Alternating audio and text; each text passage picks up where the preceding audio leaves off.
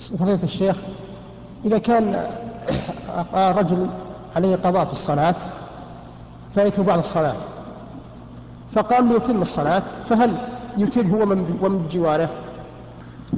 يعني أنه إذا دخل اثنان في الصلاة وقد فاتهما بعض بعض الصلاة فقال أحدهما للآخر أكون إماما لك فيما نقضي فهل هذا جائز؟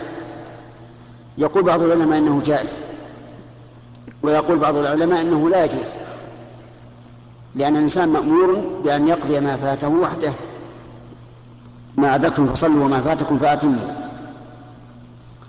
والذي نرى أنه لا بأس به لكن الأحسن أن لا يفعل أن يقضي كل إنسان وحده.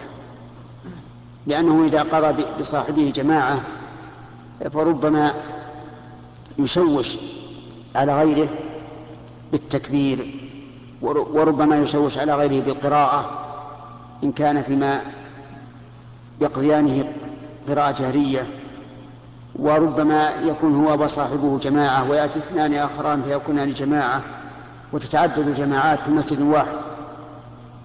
فلهذا ينبغي أن لا يفعل لكن لو فعل فالصحيح أن الصلاة لا لا تبطل وقال بعض العلماء إنها تبطل.